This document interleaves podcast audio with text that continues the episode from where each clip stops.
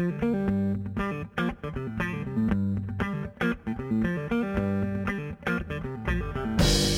right, welcome back to the Green Mountain Sports Roundup. I am Ernesto Sanchez, and I'm here with John Downing and Marty Griffin, and we're here to give you a quick roundup of this week in sports.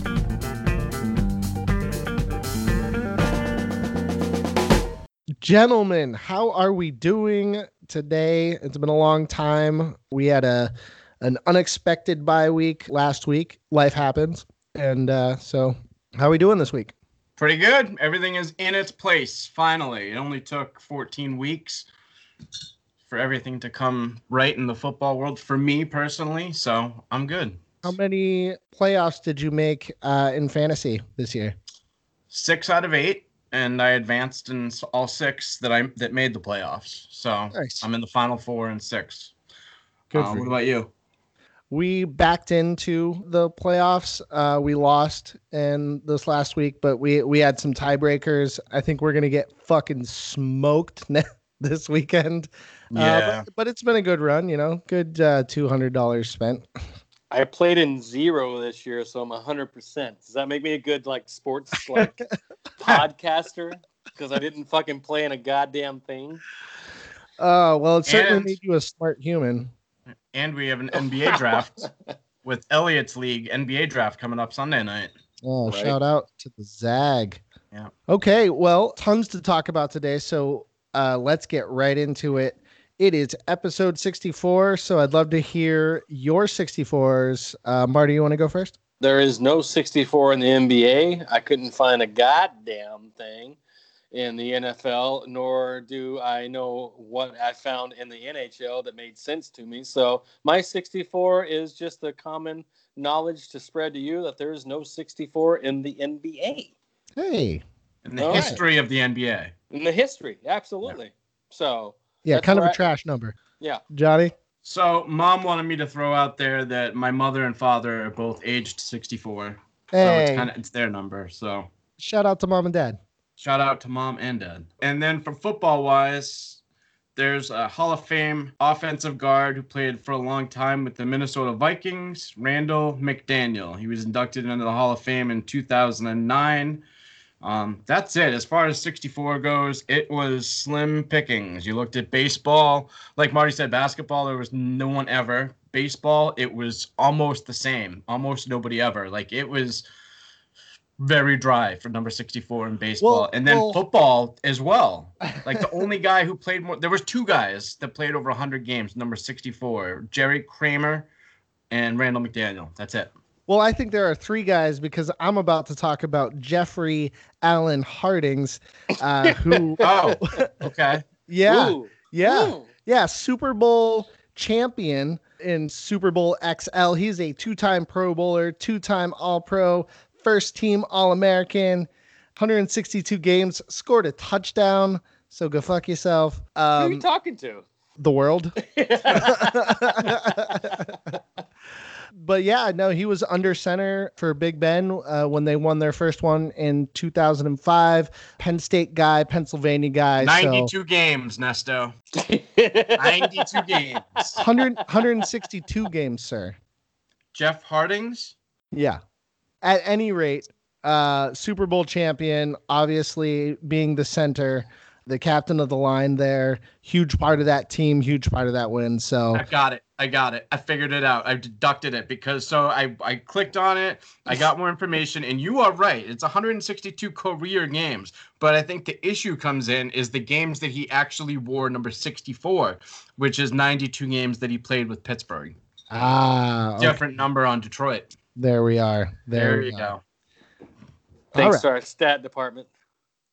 okay, well, six, so, yeah. Six, 60, 64 is dry as my grandmother on her 50th anniversary. It's okay. Hey, man, was, this guy was the 23rd pick in the draft at a at a Penn State, so he was he was big news around Pennsylvania. I was very aware of his existence. So, um, my number 64, Jeff Hartings. Okay, boys, I think it's been about three weeks, three, four weeks since we've done one of these. So, Johnny, how about a quick Kyrie rant?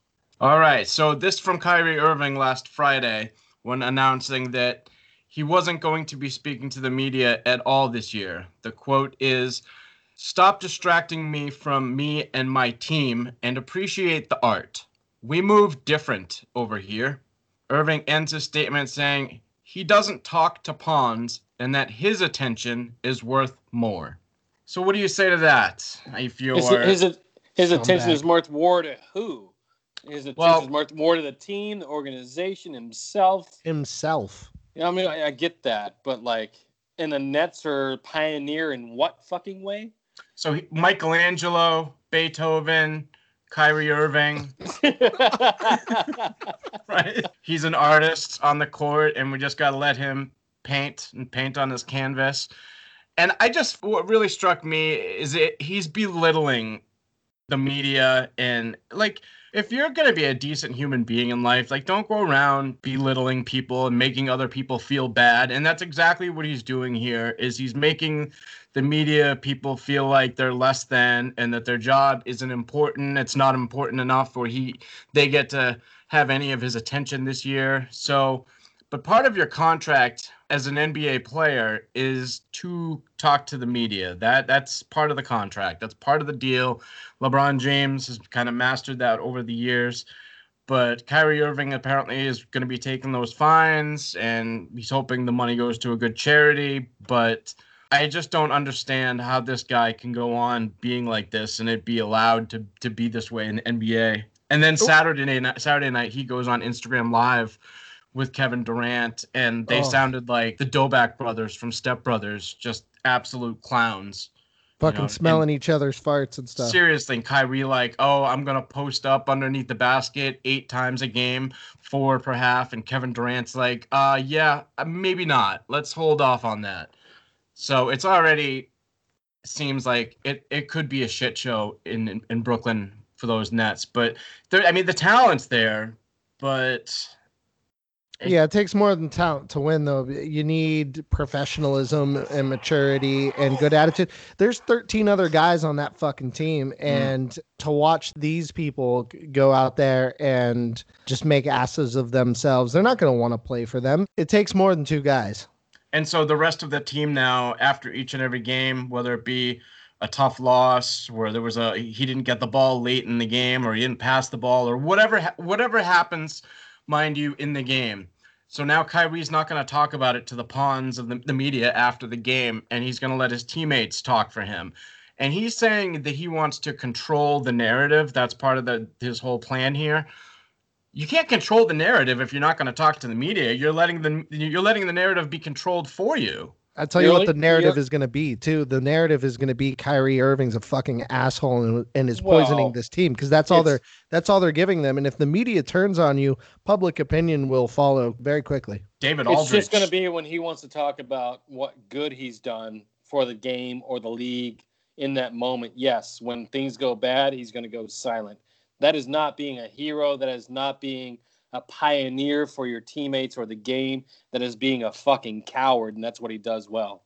couldn't have said it better myself. And so, like you like you were saying with the media, top members of the media are already coming out and have been critical of Kyrie Irving since then.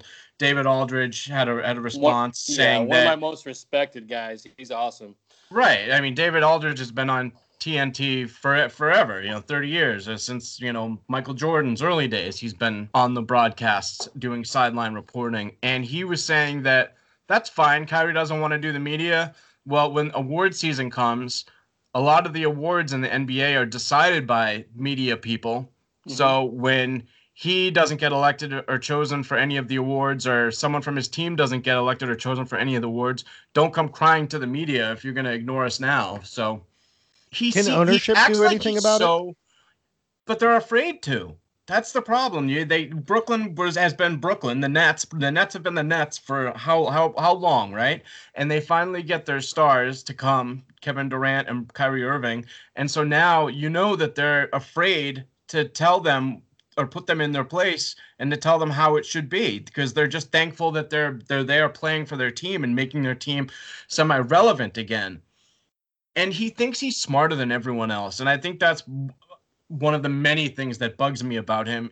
And he's not smarter than everyone else. He's actually dumber than everyone else. and he puts that on a display almost on a weekly basis. It's interesting, and this is not going to land anywhere on a professional level whatsoever when I talk about it. But like basketball is my favorite sport to play. I, have played it all my life. I just remember looking back on playing with teams and looking at guys, and I remember like playing with really good players and being like, "Give me the ball. The offense runs through me. This is my show. This is my team. This is my school." And I've always remembered like loving playing on a team that I felt more involved in, and like I felt like I players were on my side. We're all fighting for a common goal rather than playing for two people just for their stats and their notoriety. And I feel like this with the Nets is going to fall through very quickly sometime between the latter first half or maybe the middle of the season. Maybe I'm wrong, but I don't see how this plays out well for anybody in the Nets organization starting from the top and going to the bottom. I don't know how this plays out. I don't see it being good whatsoever. I agree. I mean, if, if you had to say that the Nets or, are going to implode or win a championship, I would put my money on implode and somebody demand a trade at some point, and that somebody probably being Kevin Durant, being like, "Get me out of here." So something something's going to happen. There's no way that that team can coexist with that clown because he he's just a, a, destroyer of all things. Be a point where Durant either has to separate himself and walk away, and Kyrie dies alone, or or Durant goes down with the ship with him, and the, and both their careers die.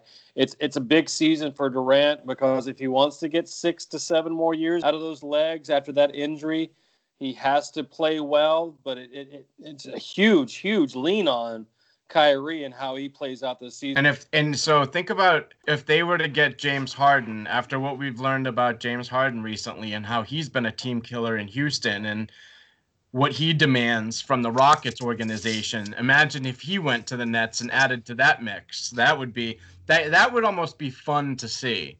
Just to witness that volcanic it, eruption. It's like that the coming. Like a... it's like the coming together of Destiny's Child again. Like who's going to blow up Beyonce out of that group? It might be fun. Yeah, it right. might be fun. Sounds like a really expensive shit show. Yeah. Well, we, we already leaned into Harden, so we just keep going on this fucking fuck stick right here.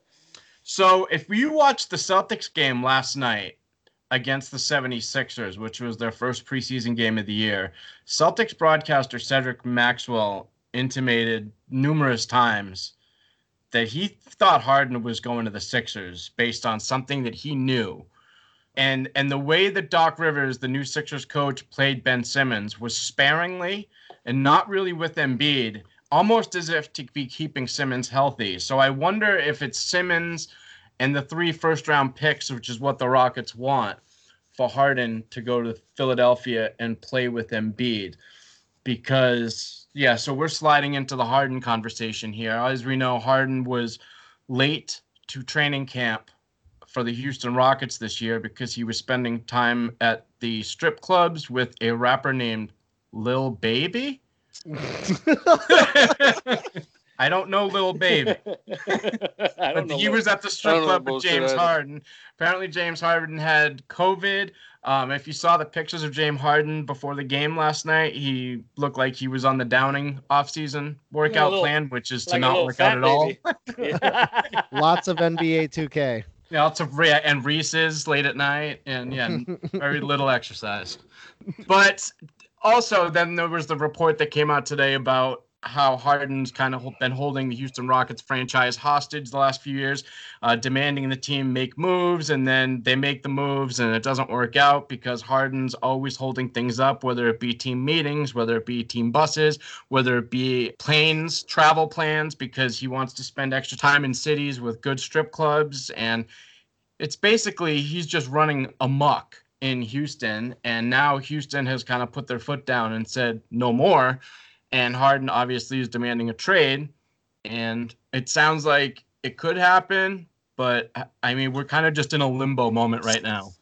This goes back, Johnny, to even like last year, when we are scratching our heads mid-season, like letting go of centers and going this with this six-seven and smaller type fastball, like shoot it up, get back, pressure the situation, be offensive, try to score 120 because defensively, you know, you're not going to keep an opponent under 100 points, and, and trying to change that narrative and – in some ways, I, want to hold completely Harden accountable for the situation, but but shame on the organization as well. Like, what what do you want to go into? What do you want to be? How do you want to identify as an organization? And once you open that window for let for letting that player create that situation, you've lost, and that's where they sit right now. They're at a complete loss, and as more time goes by, as far as like getting value for the trade, is screwed, absolutely screwed. Right, the value that they're going to get in return is seems to be going down by the day. Is there any chance we see Wall, Harden, and Cousins play together this year? And does no. it work out? Does it work out well if they do?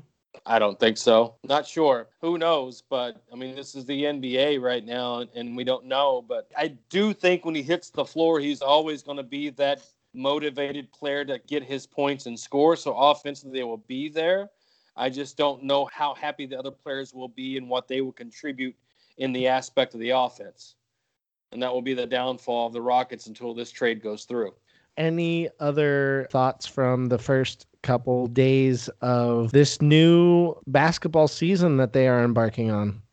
Well, I did watch the Celtics game last night, and I know everyone says, well, we got to give it time. We got to let them play out. We got to see how it plays out and everything. And we don't have that luxury. That's all I'm saying is we, we just got to call it as we see it because we have a show to do. We have content to put out. We got to put our opinions out there weekly is what what our show requires or what we do. So my opinion after one preseason game last night is the Celtics are in big time trouble. I, I think when Jayson Tatum is not on the floor, they Celtics have major issues. Losing Gordon Hayward, I think, was a bigger blow than we realized. Even though he got hurt, broke his finger today on his shooting hand, so he's going to be out for a little while. Kemba's knees are a major problem. I, am not sure when we see Kemba play again, and if we do, for how long he can stay on the court. So, for all intents and purposes, right now, it is the Jaylen and Jayson show. So, yeah. J- we it seems it appears that Jayson Tatum is going to be a superstar in the NBA, or at least a top 10 player. Like I said, ESPN has Tatum as the 11th best player in the league in their top players for this year. And if the Celtics want to go anywhere, I think he needs to get into the top three at some point soon. Go anywhere. Night, They've been in three of the last four Eastern Conference finals. They didn't Boston, go anywhere. In Boston, we do championships. Oh Jesus! Right. So the Lakers. Well, listen, listen, listen, listen. The Lakers just won their 17th NBA championship, which which tied the, the Boston Celtics. So it's winning time. All right. No no more finishing fourth place. Like fourth place is cute, but that's not what the Celtics are about. Or or that organizationally they celebrate the championship. So guess what? We have to hold them to that same high standard, right? So watching the game, I thought that Tatum looks like he's going to be good, but when he's not on the floor, they're in trouble. I think that Jaylen Brown, he was forcing the game and forcing the issue last night. He doesn't need to force his shots now because Gordon Hayward's not there, Kemba's not there. He can just make the right basketball play now and let the game come to him. He doesn't need to be forcing the action, which is what he had to do in the past because when he got the ball in the past, he had to do something with it to make himself be noticed. Part of the team is his now, so he has to just make the right basketball play and live with that, not be forceful. And I think that's a problem. And so Tatum and Brown shot five for 24 last night. Not a good start. Granted, it was a preseason game, but they played the Sixers, and I thought the Sixers looked good. I thought with Doc Rivers being the new coach, I thought that they were in a lot of high pick and rolls action, which is something I wondered why they didn't do for a long time. But it was like a ridiculous amount of high pick and roll. And I think if they get James Harden, then they're all set up for that Harden and Embiid pick and roll offense and I think it'll work well because they have they have shooters like Seth Curry and Danny Green on big, the team. Big pickup. Seth Curry, I thought was a big pickup for them. Right, and if they right, so even if they don't get Harden, they have Simmons, and they can still pass the ball to Danny Green and Steph Curry, and they'll be in good shape. And they got Dwight Howard to be the backup center to Embiid, which is is good as well. So. The Sixers look good. The Celtics did not. When Tatum's not on the court, they are in trouble. Jaylen Brown I'm not sure that he can be the second best player on the championship caliber team. He might be a third best player. I know that their guys, Jaylen is only 23 and Tatum is 22, but they've been in the league for three and four years now, and it's time. I I'm tired of hearing about potential with the Celtics team and being so close. Like, but I'm afraid it's going the other way. All right, and that should probably be all we talk about preseason basketball. Sorry. so easy, so easy to get fucking wrapped up in it. yeah, yeah, totally. There's a ton to come, but also a little bit out of your realm, Marty. But uh, it's definitely got me six to midnight. It was recently announced that NHL is coming in the new year, January 13th, my Bubba's birthday.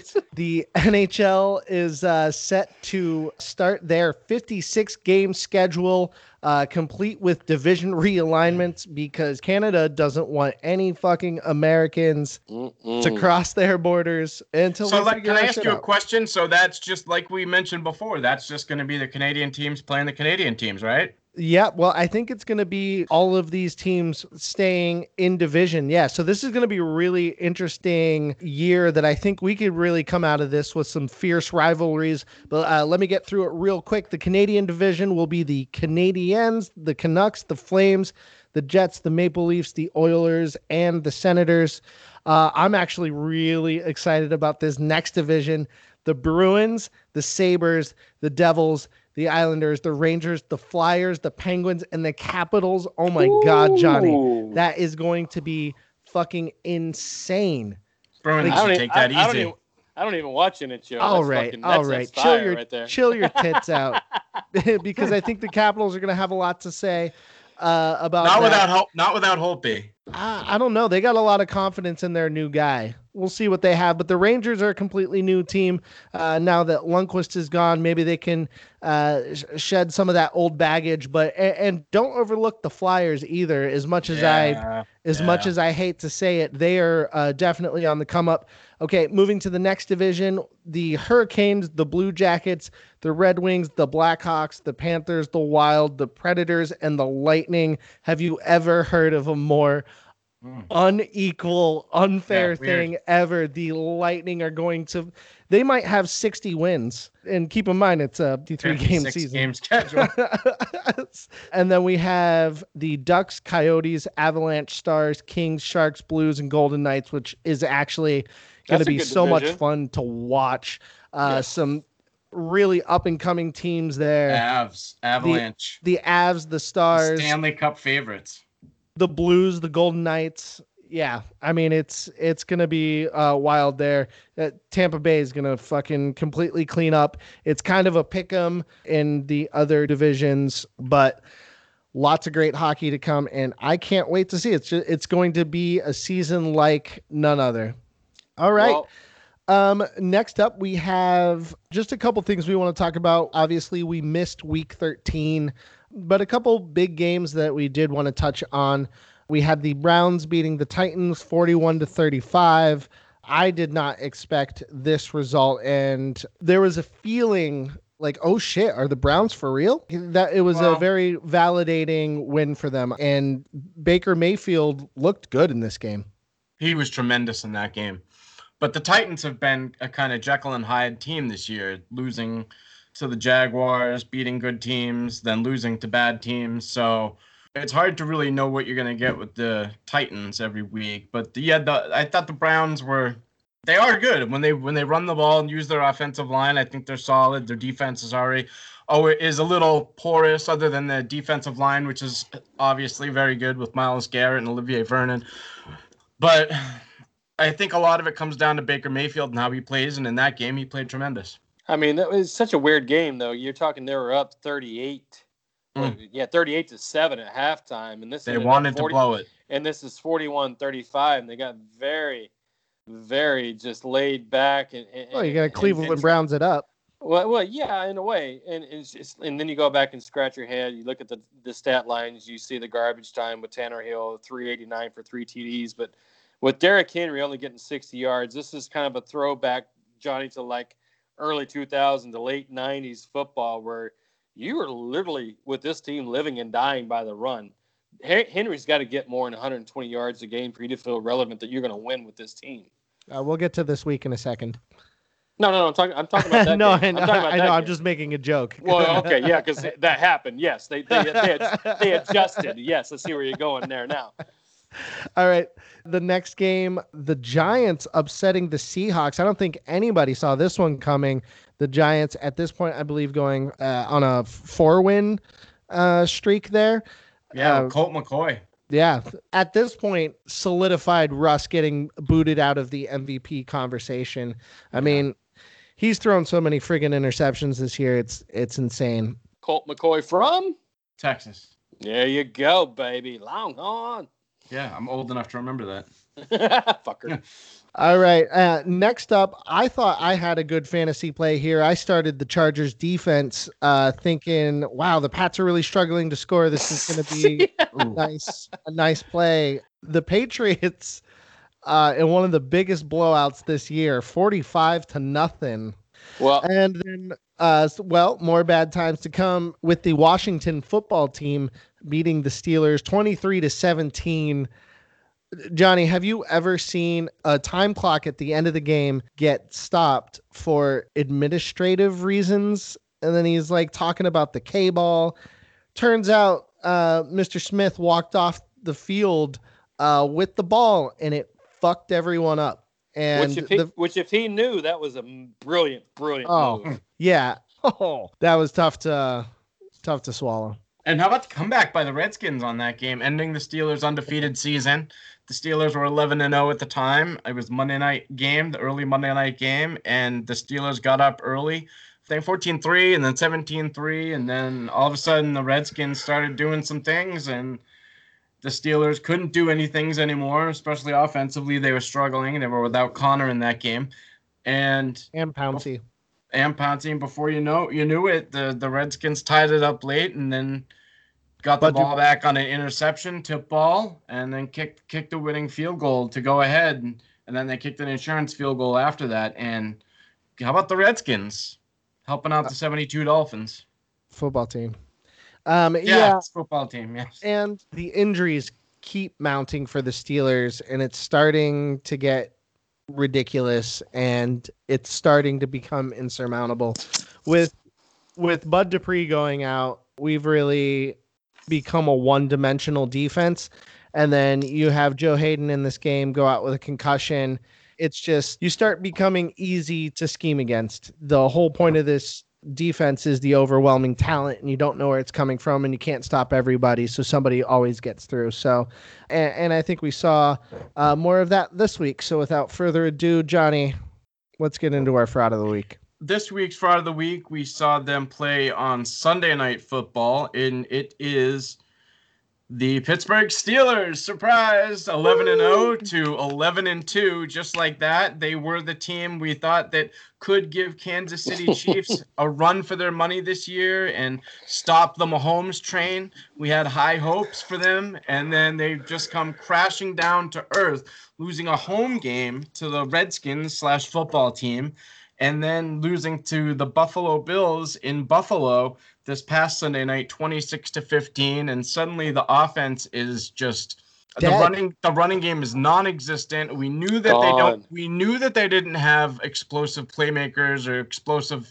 offense because their 20 plus yard plays offensively just haven't been there aside from I there was one against Washington where James Washington went for 50 yards off of that was a short pass and then a long run missed tackle. And I think that may be why they're playing James Washington instead of Claypool is they want more explosive plays. But they're dropping balls offensively. Diontae Johnson across the middle is dropping balls. got Uh, benched for a whole half Seven, Yeah. seven drops over two weeks, right? Big Ben's not playing very well. And like you said, the defense is just loaded with injuries, which, you know, you can't blame anyone for. Injuries happen, but it's put a lot of pressure on someone like TJ Watt to be the, a big playmaker. And if he doesn't make a big play, then, you know, they're susceptible. And unfortunately, you know, in the last game right before halftime, Big Ben throws an interception that was returned for a pick six, and that kind of turned the momentum in Buffalo's favor. And now from the Steelers being looking like they were going to be the one seed with the bye, home field against Kansas City in the playoffs, uh, with a good chance to take them down. Now, uh, I mean, before the Monday night game, Cleveland was only one game behind the Steelers. So if they had beaten Baltimore, they would have had a chance to get the division from the Steelers. But now, since Cleveland lost, the division looks safe for the Steelers. But it doesn't look like the Steelers will get a bye anymore, which maybe that's a good thing. no, it's maybe long not. gone That's long gone, right? But they they did have the tiebreaker against the Chiefs when they were at one loss, so they're only a loss behind. And the Chiefs played the Saints at the Saints this week, so there's a chance that the Chiefs could lose their second, and the Steelers have two losses. There's still a chance. There's still hope. But I'm just saying it's a shame and it's fraudulent because, man, we had high hopes for the Steelers team, and now suddenly we're like, oh. What's the Johnny? What's the second tiebreaker? Because I know the first tiebreaker is in conference Well, losses. head to head, head to head first. Well, right, but there's there's not going to be a head to head between them. And then in conference losses, the Steelers originally had the tiebreaker because their loss to the Washington football team was out of conference, and the Chiefs' loss to the Raiders was in Mhm. conference. Now, with the Steelers losing to the Bills in conference and the Chiefs potentially losing to the Saints uh, out of conference, what is our next? Strength of opponent percentage. Oh, Jesus. Yeah, so Well, good, I good luck with that one. I mean, so as a Patriots fan, this is something I had to deal with over the years is figure figuring out these these possibilities and these tiebreakers. And it was always fun, but as a Patriots fan, you no longer have to worry about that kind of stuff. Um, so, so you can submerge yourself into that that stuff, Ernesto. But yeah, it's a strength of opponent win percentage added up, and it changes on a week to week basis because it's not just who they're playing that week. You know, it's all the teams that they've played and their record changes. So I mean, it can change considerably on a week to week basis. Well, I look forward to being a Saints fan this weekend. Yeah. Okay, well, let us get into the rest of week 14. What a classic the the night before last, but the Monday night AFC North battle between the Browns and the Ravens was just a thing of beauty. You you you can't ask for anything more than that in a football game. The late comeback by the Ravens, the dramatics of Lamar going out and coming back, the internet making up rumors that he was taking a massive shit and that that's what he was doing while he was back there. Apparently, was some kind of He arm had the cramp. Browns. Oh Jesus! uh, and both of these teams looked really good. Cleveland Steamer. Yeah. good in it. but the Ravens do pull it out, forty-seven to forty-two. Marty, Uh, they hell of a covered. I just realized that's that late They- they safety, covered. that ridiculous Yes. thing they covered. Yes. So if you had bet, you would have won. These have been some crazy beats in the last few Yeah. weeks with some of these two point conversions and covers. I was just like, are you fucking kidding me? Yeah, if you had Cleveland, oh my God, that's you must why have I been texted crushed. because they because they were three and a half point underdogs, and that late fifty five yard Right. Tucker kick put them up by three, and so you're like, well, Okay, the well, Cleveland loses, but at least they cover, and then that stupid ridiculous safety at the end of the game right. makes it a five point. Some something Right. like uh, nine TDs set a record since 1922 in the NFL for rushing TDs in one football game.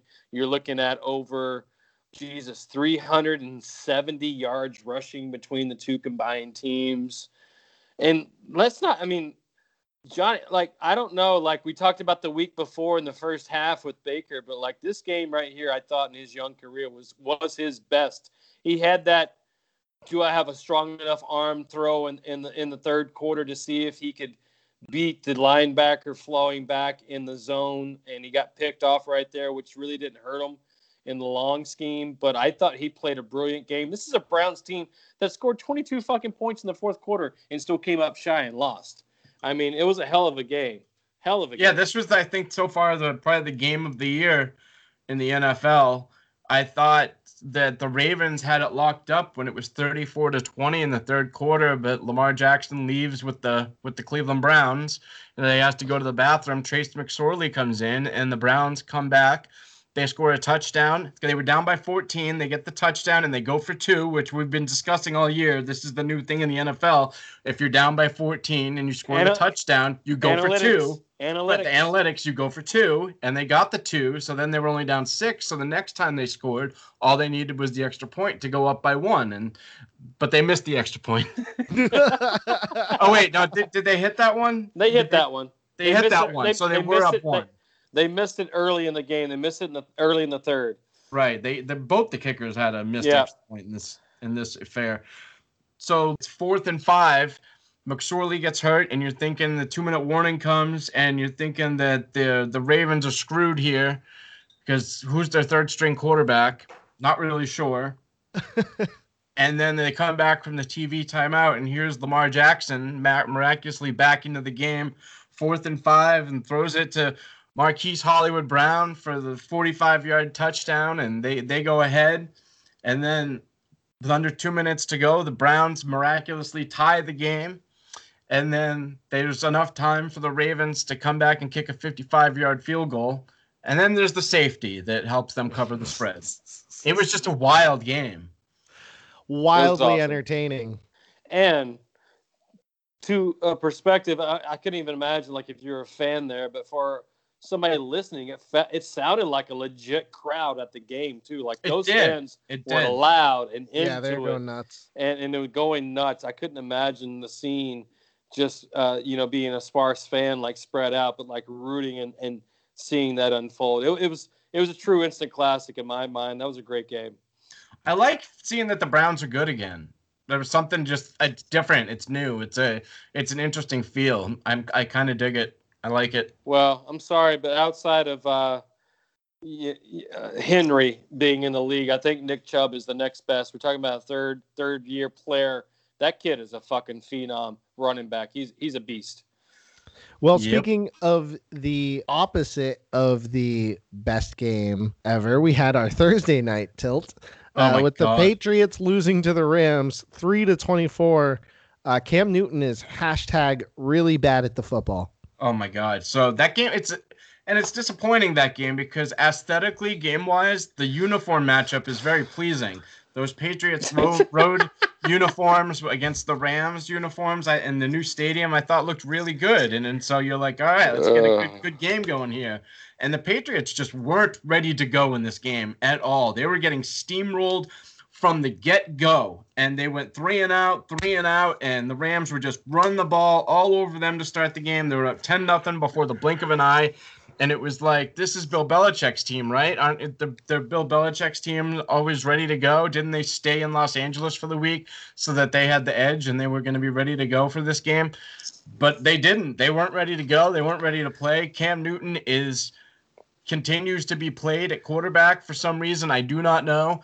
Uh, they did finally put Stidham in the game late in the fourth quarter, but by then the game had already been decided. I think the Rams look like look like a fantastic team defensively. They look really strong. Donald had a couple sacks, but the one the running game, Cam Akers. What I mean, they did what they did with Cam Akers this year. The, the Rams, they've been really high on him, but they've been slow to release him this year. And now, as the season winds down, he's getting more and more and more of the workload and he looks fresh and ready to go. And so maybe McVay learned his lesson with Todd Gurley. Like, don't burn your running back out early in the season. Save your save your your workhorse running back for late in the year because Cam Akers looked phenomenal. He looked that's, like he was scanning eight to 10 to 12 yards a clip. Yeah. We were talking 20, 29 attempts. That's a lot of load to take on.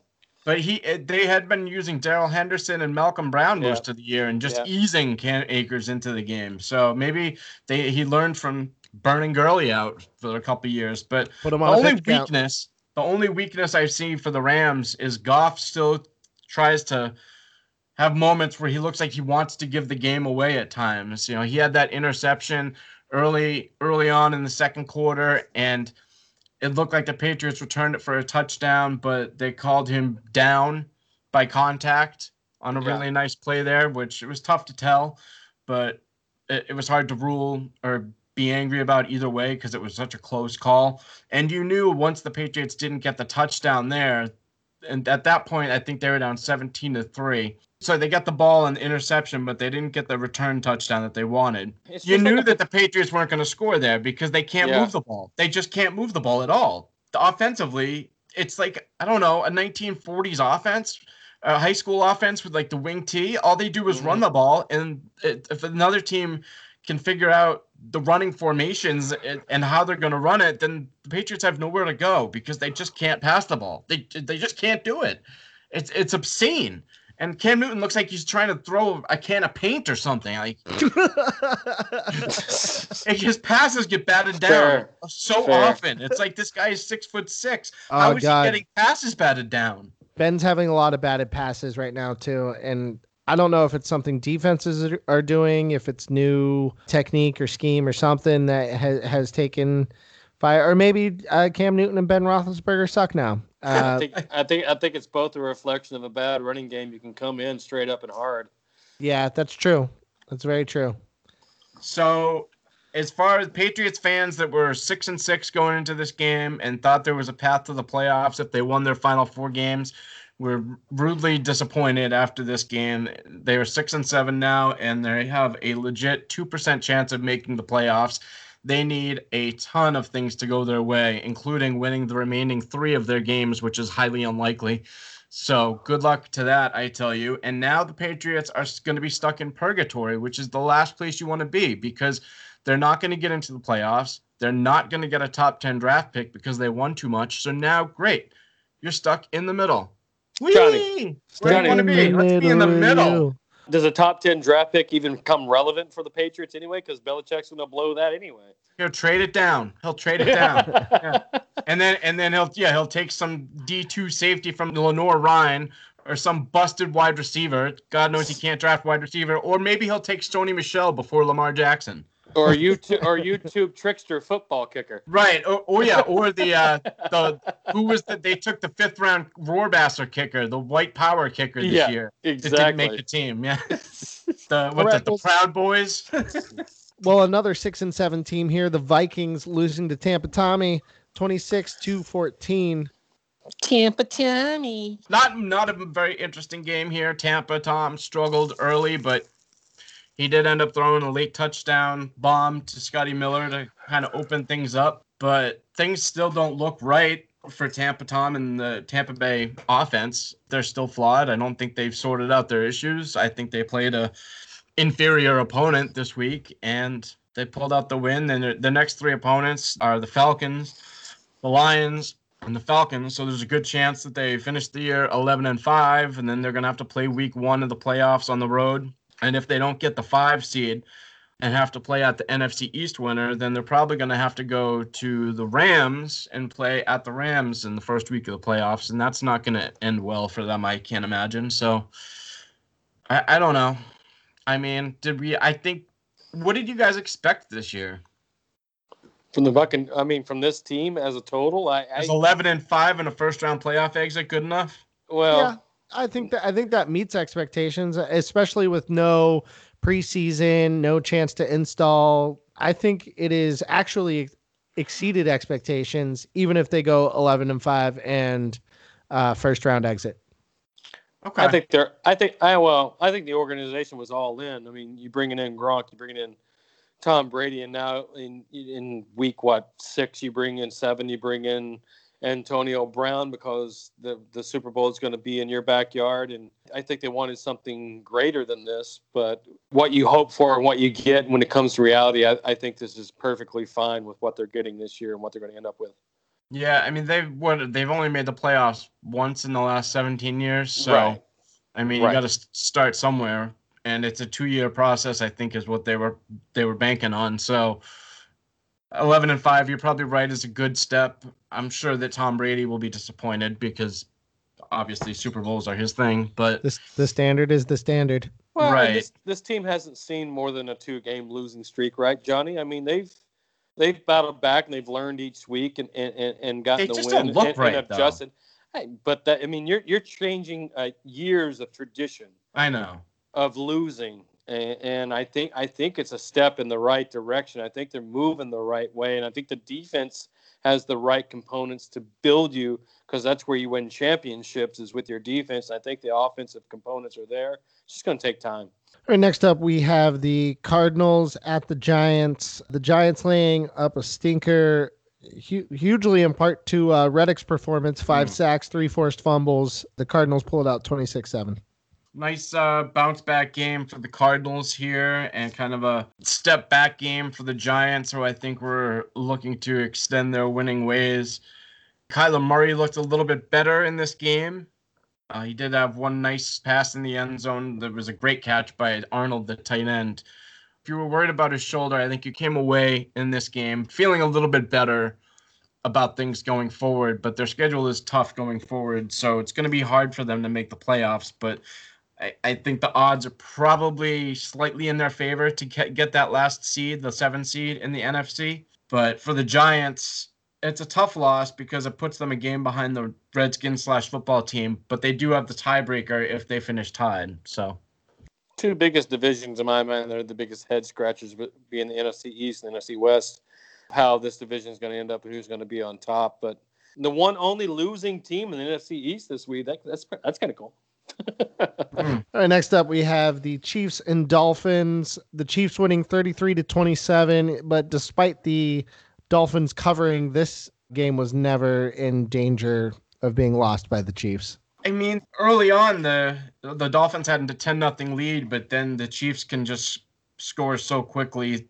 You're right. I mean, so uh, would Mahomes throw two interceptions and had like a 30 yard sack early on in this game. They were down 10 nothing to the Dolphins, and then the Chiefs just like snapped their fingers and scored three touchdowns and you don't have to worry about anything anymore. And that's the magic of Mahomes and the Chiefs. And it's unfortunate that that's today's NFL, and that's what we're probably going to see for the next ten years. It's unfortunate. Yeah, I, yeah, I'm not sure how unfortunate it is. I, I, I, actually, I actually really enjoy watching uh, him play football. It's it's like one of those things where you see.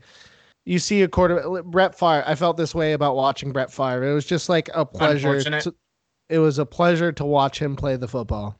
It's unfortunate. Uh, for me, it's like watching Tony Romo, but actually finishing.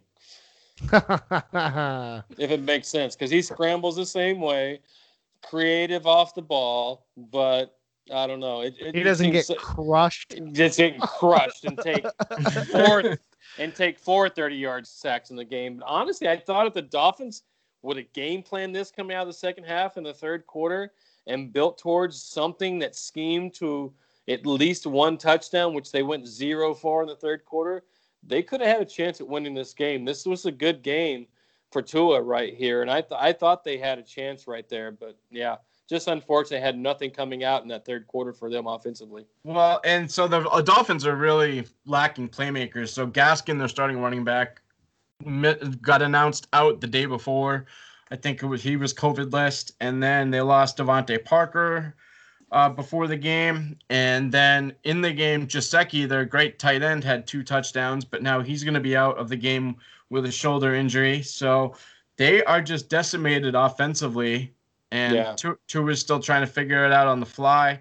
But when you're playing with playmakers like DeAndre Washington, Patrick Laird, and Lynn Bowden Jr., the rookie running back slash receiver, things aren't going to look great offensively unless Tua puts it all on his shoulders. So you're asking the defense to do a lot. Let me ask you guys a question about the Chiefs. The running game has become super stagnant in the last few weeks. Does that affect them at all going forward? I don't think they need it. I think if other things start getting shut down, Andy Reid is smart enough to to figure to scheme a way to get to to jumpstart it. I just don't think they've needed to do that. It's yeah. everything else is just working fine. You had 16 attempts with Edwards-Helaire going in right there. No, nobody else besides Mahomes running for five times, besides Hill going for one, did they really focus whatsoever on the running game. I do think when it comes down, Johnny, to a very competitive game against a, an opponent in the playoffs, you got to find a way to mix it up, to draw those defensive in, to get that one or two big plays that you need offensively. I, I think they could – you know, unconsciously lull themselves into something they don't want. Right. And need to rely and need to rely on something down the road. So I, I see where you're coming from. Definitely gonna be something to watch. Uh, you know, as, as the games come down the road, but they're in cruise control right now. Andy Reid and Patrick Mahomes just got to find a way as leaders of this team to keep everybody engaged, ready to go when it when it means something.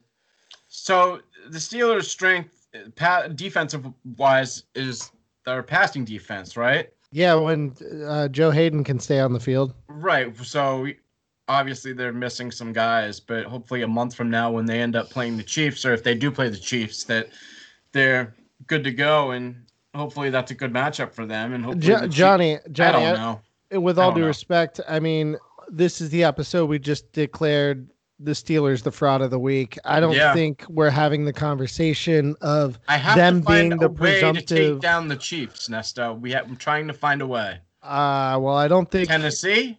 I think Tennessee Where do you well, want me let, to go? let's get into Tennessee.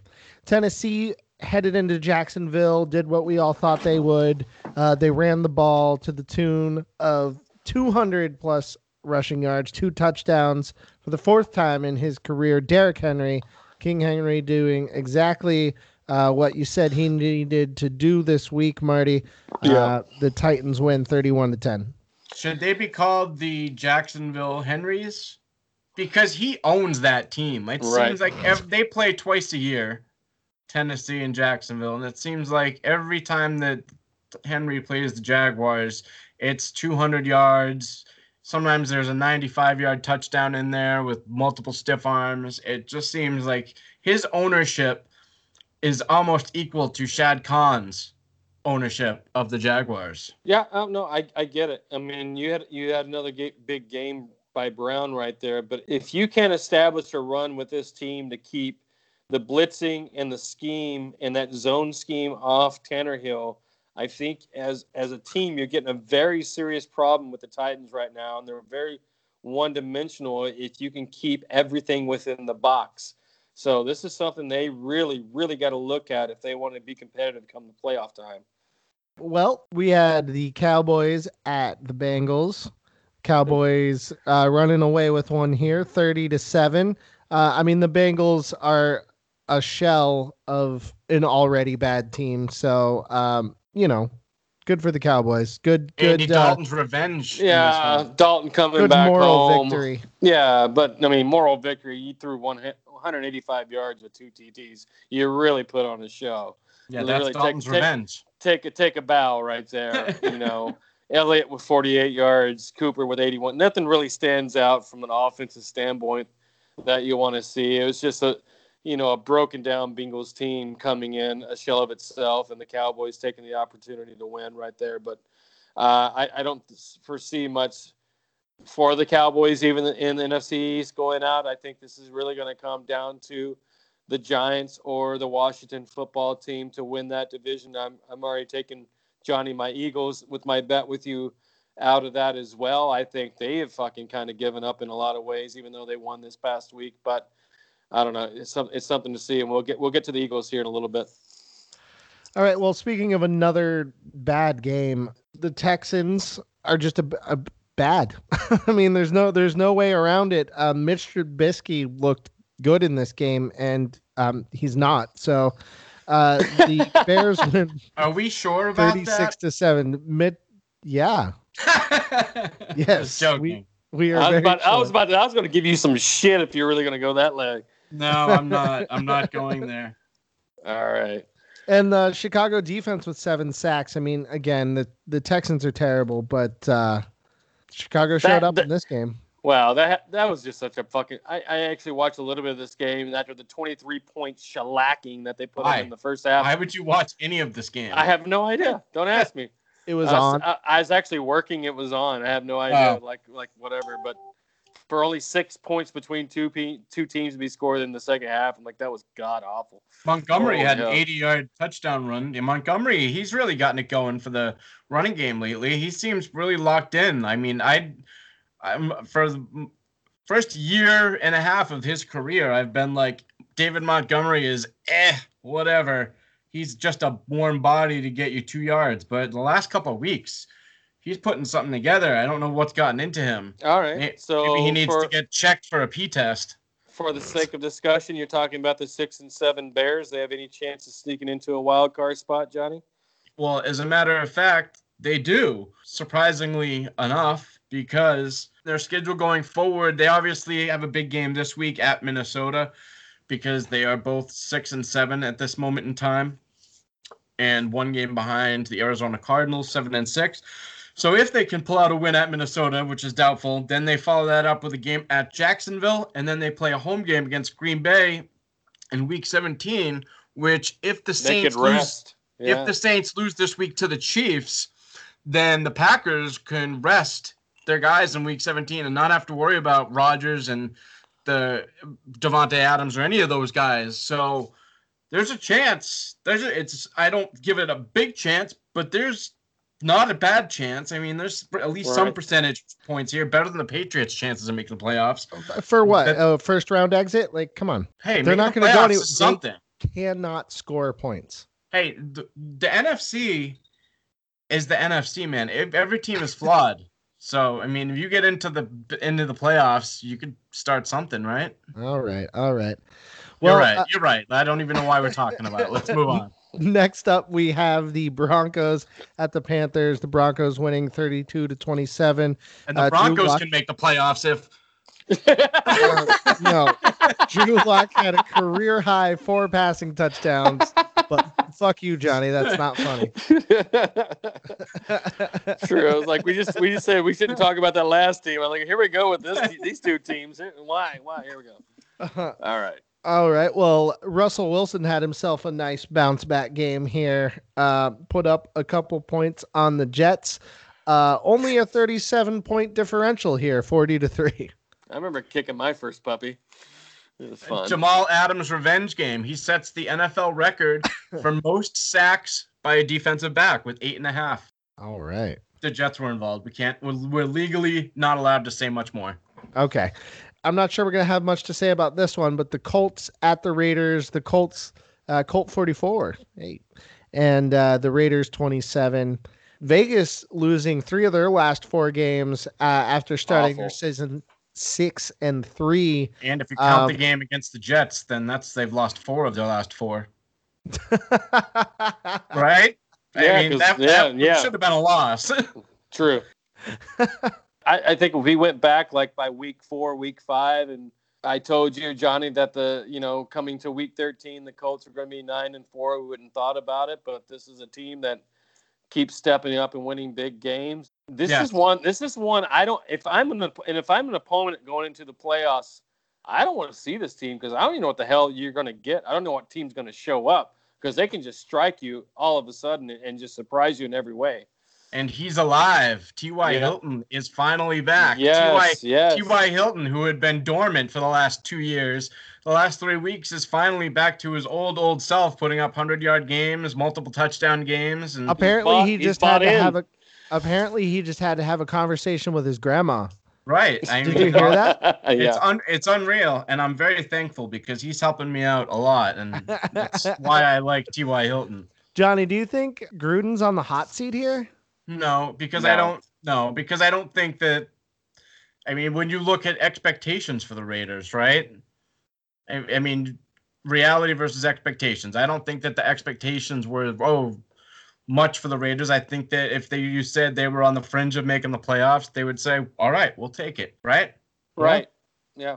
But well, you're right. I mean, if they lose their last three games and they and so they'll if they've lost six of the last seven and it should have really been seven of seven because they're that Jets game, then maybe you open up that conversation because you don't want to finish on a terrible role like that. But they're definitely lacking something. I mean, I know Jacobs has been hurt, but I and on and off the field, but I, I don't think that they focus on giving him the ball enough. Obviously, they don't push the ball downfield enough, and th- there's some changes that need to be made. But I think that that Marty's right on the flip side as far as the Colts go. I think the credit should be given to them defensively, offensively. There's moments they look like they have it all. So Speaking of having it all, we had the Washington football team at the 49ers, the football team pulling it out 23 to 15. Washington getting two defensive touchdowns for the first time uh, since week 17 of 1997. So it's been quite a spell for them. Bro, I mean, how take, far take, can this defense carry them? Take notice, Chase Young is a force to be reckoned with for years. That kid is phenomenal. So I, I mean, I agree. Obviously, the defense is unbelievable. And Alex Smith is a game manager type who can go through a game and limit the mistakes and just give them an opportunity to win at the end of the game. And right now, that's all they're asking for, and that's what they're getting. And good for them because it's been a long time since they've been any good or relevant. So I, I don't know what to expect from them going forward because offensively they're just so challenged.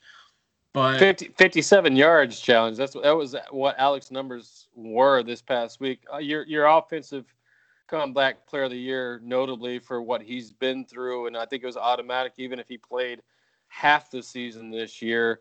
He's mm. had great games. He's had mediocre games, but this offense is going to get them maybe the win in the division and on to the playoffs. It's not going, in my mind, get them a playoff win though. Well, but the defense see. is phenomenal. The defense yeah. is on their way. Right. And Antonio Gibson was out in this game, and he's been a big factor in the running game this year. So if they can, he's out with turf toe. If they can get him back healthy to, to get Peyton Barber out of there, then yeah, that'll help.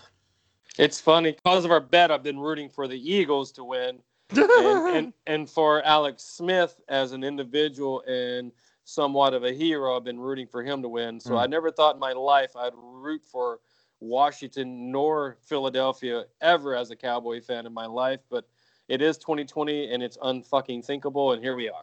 Yeah, well, I like it too. I'm rooting for him too. Unthinkable or not, the Eagles pulled out a shocker here. The Saints went into Philadelphia and not having not let up a 100 yard rusher in 52 games. And the Saints let up two individual 100 yard rushers in Sanders and Jalen Hurts. Holy shit. They came in with a plan and they executed well. The Eagles pulled it out 24 to 21. I think that the Saints just laid a stinker in this game. And good yeah. for the Eagles for for playing well and good for Jalen Hurts. And Jalen Hurts was 106 yards running the ball, 167 yards passing. The dual threat is kind of built for today's NFL, so good to see him succeed. Um, I just think it was a bad day at the office for the Saints. That's all. Well, you go back to the, the NFL draft, and you're talking about the head scratcher of Jalen Hurts being picked for this team with Carson Wentz at the helm, and here mm. we go. So you create this drama. You wanted this drama. So how are you going to deal with this drama come off season when this shit goes downhill for you as a team? You don't make the playoffs again. Where do you go as a franchise? Do you do you shop? You know, fire Wentz? coach. Well, he's going to be fired. He's and get rid fired. of Wentz. He's got to be fired. Absolutely. Yeah, but they owe fifty-nine million dollars to Carson Wentz. I know. And nobody so, is going to want to take that on. Right. So that's just him. my thing. So good thing he came in as a dual threat. And you put up almost 300 yards on the uh, with your legs and your arm, but you are creating a shitstorm as a GM and as a head coach for this team. So good luck with that. Okay. Next up, we had Falcons Chargers. Falcons fall 17 to 20. Good, good for Justin Herbert just getting a win. I feel like that this kid has played uh, better than his record shows. So I'm, I'm glad he was pulling one out. Matty Ice is dead. We already knew that. Um, so it'll be interesting to see how the Falcons move into a new era because what they had going on, what they came into the season with, is, is, just the decrepit corpse of a franchise that's been dead since they lost that Super Bowl. What was it, three years ago now? Four years ago? Three Time years. is vapor. Holy shit, Three. Yeah, right? Three. Seven, 16, 2016, four years. Yeah. Not oh, lost. You gave that. You gave that game away. Yeah, but like you're correct. Matt Ice is somewhere at home trying on different jerseys and find out what colors he looked best in because nope, I don't nope. I don't see him I don't see him as a Falcon next year. He's digging himself a shallow grave. Take him behind the shed and put him out of his misery. Patriots will take him. Yeah. So so so so will the 49ers. Yeah. He's better than Cam Newton, I'll tell you that. All right. Well, speaking of better than Cam Newton, uh, Aaron Rodgers clinches the NFC North just a little bit with a win against the Lions. I think one of the one of the most predictable wins of the entire year. You just knew they were going to come out and get the job done here. Yeah, kind of a nightmare year for me all, all the way around. So 2020, you know, all the teams that I despise win the Lakers, uh, the Tampa Bay Lightning, the Kansas City Chiefs, and now the NFL MVP race comes down to Mahomes or Aaron Rodgers. It's like the, the, two guys I've I've been not liked the, the I've liked the least the last ten years because they're a threat to Tom Brady and his legacy. So I root against them, and now I have no choice but to go with Aaron Rodgers just so it's not Mahomes, and it's just where we're at.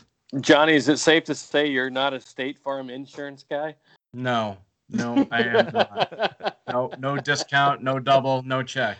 There you go no, good for the good for the Packers. I, I think good for they them. Got a good thing. They got a they got a good thing going there. They got a a very likable team. Fuck that. I hate Rodgers. He's not likable.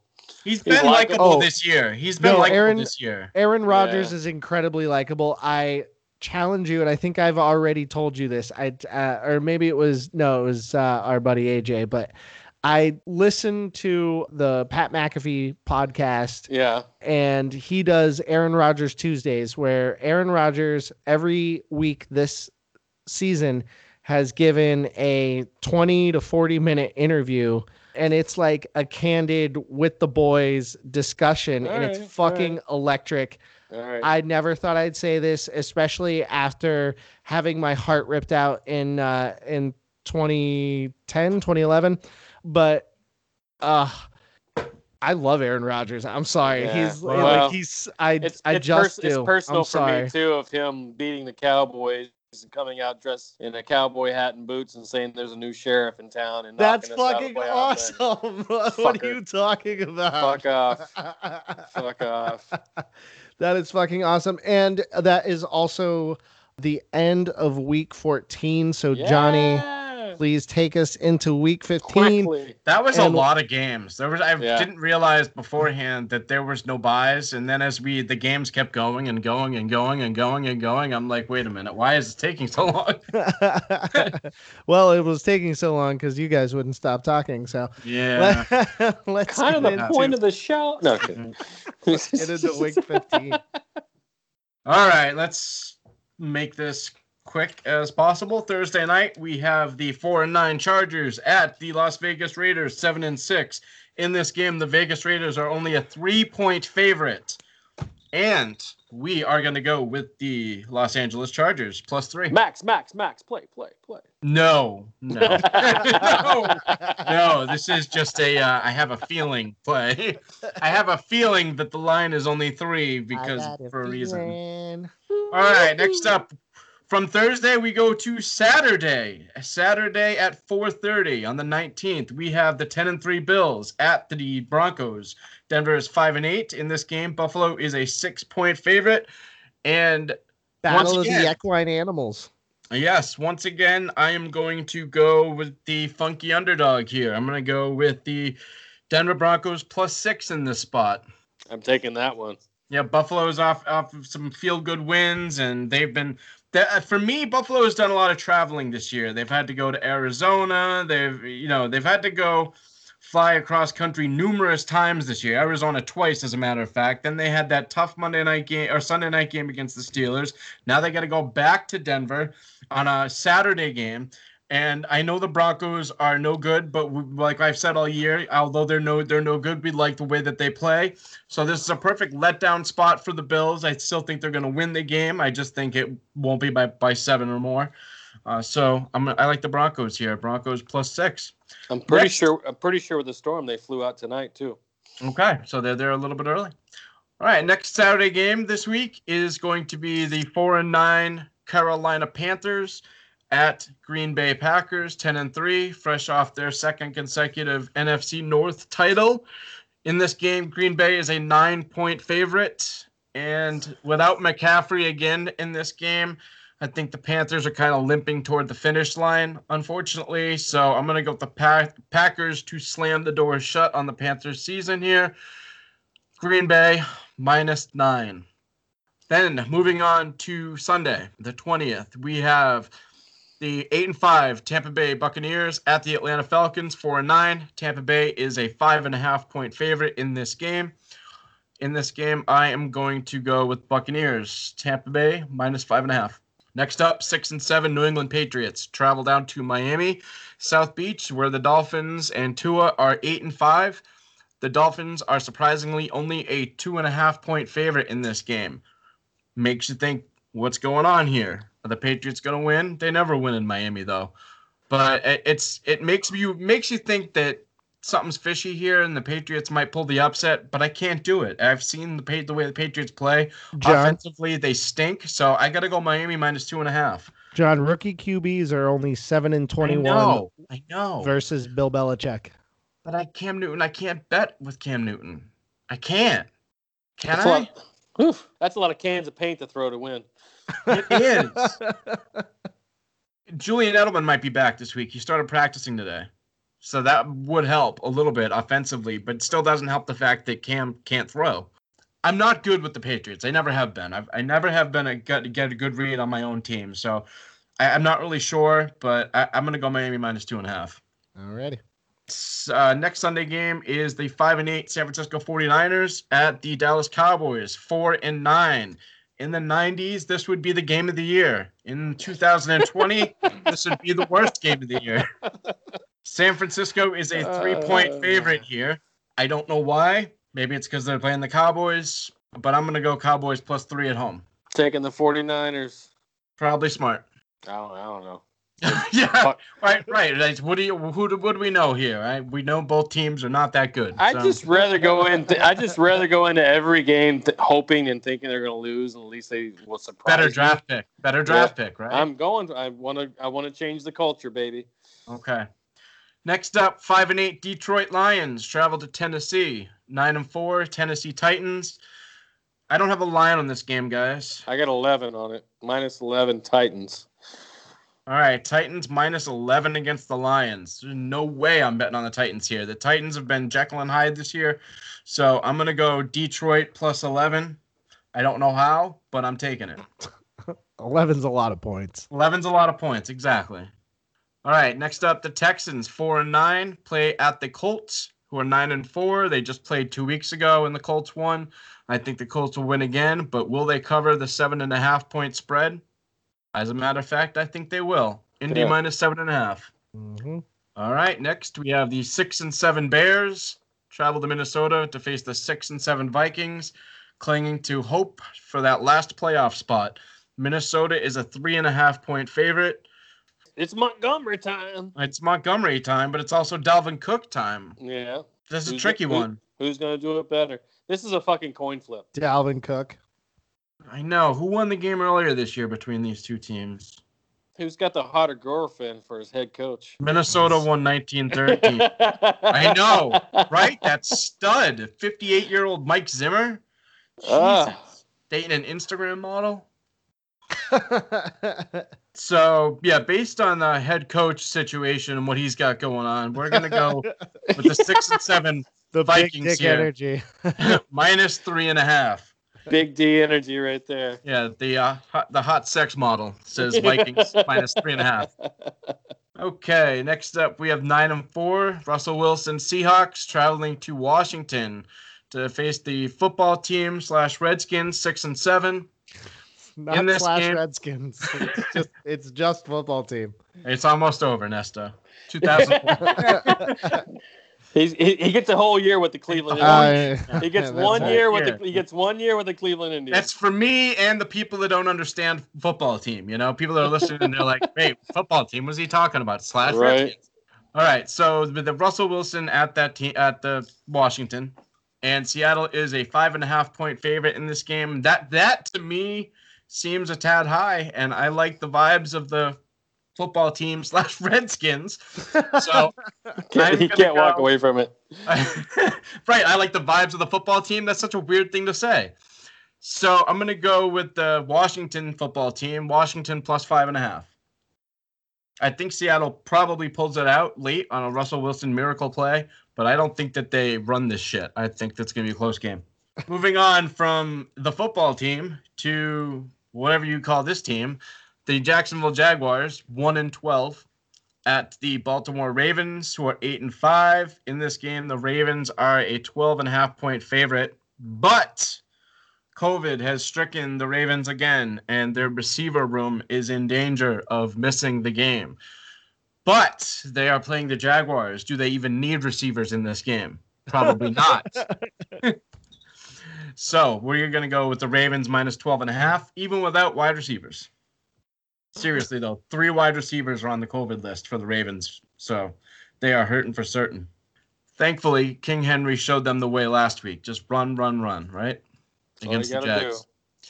All right. So, oh my God, from one horrible team to the next horrible team, the horrible team. They should just call this the, like the football team is the is Washington. They should just call this the terrible team. All right.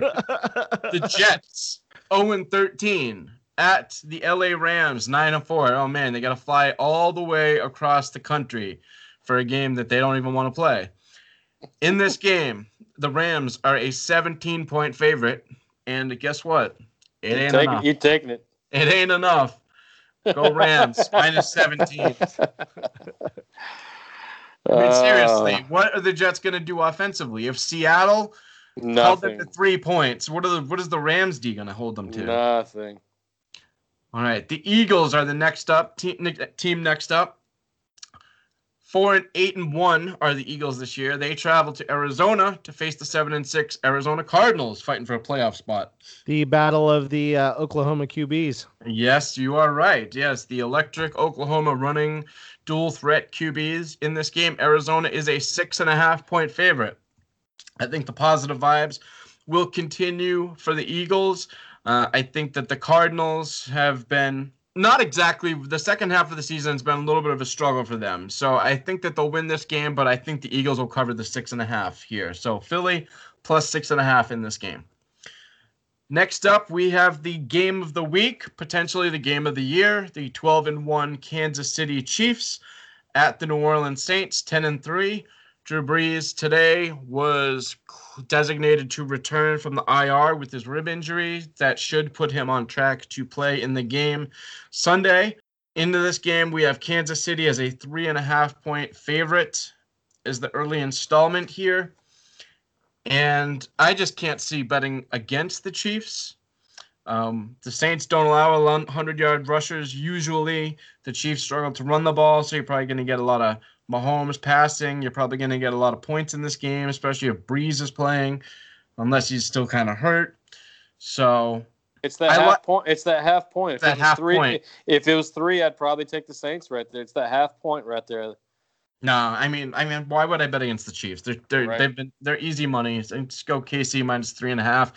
If, if they lose, well, you've made enough on them the last two years, so you'll be fine. right. Fair enough.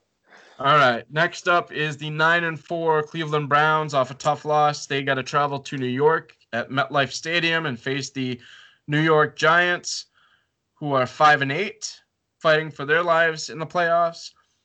And Cleveland is a four and a half point favorite here. I'll go with the Browns to bounce back. I feel like the offensive line can is the strength of the team, and if they can rely on that, then they should be able to run the Giants into submission. So I'm gonna go Cleveland minus four and a half here. I don't know if I'd call it a bounce back. They're just, I think they're gonna be out for blood. They're just pissed off of losing that last game. All right, and the Monday night potential game of the year. No, just just kidding. It's a it's a bounce back spot though. The 11 and 2 Steelers travel to Cincinnati to face the two 10 and 1 Cincinnati Bengals and Brandon Allen. In this game, the Steelers are a 12 point favorite, and That's we're gonna yeah, but we're gonna go with the Steelers here because Brandon Allen is terrible. So even with the damage or, or kind of hurting Steelers defense, they should still be able to do what they want against the Cincinnati team and Brandon Allen. I don't think that they're going to be able to get much. So even if it's 27 to 10, you know, that that covers the spread. So um, 24 to 7, something like that. I could see it. An under game most likely because the Steelers offense has been struggling as well. So I would assume this game goes under, but I still like the Steelers minus 12 here. In this game, I need the Steelers to run the ball and throw the ball deep. I I need to see these two yeah. things happen. James Conner's got to get going. Yeah, I mean the line needs to get going. If we could also get through a game without losing an offensive lineman, we were uh, in, our last game, we were on guys whose names I didn't know on the offensive line. So anytime you get into that territory, um, you're you know you're in real trouble. Um, although I will say, with Matt Feiler being out, I think uh, the line moves in a direction it wouldn't have without injury. With uh, Kevin Dotson being that force on on the front, and they had actually started running the ball, but then uh, he immediately got hurt. So it's it's just tough.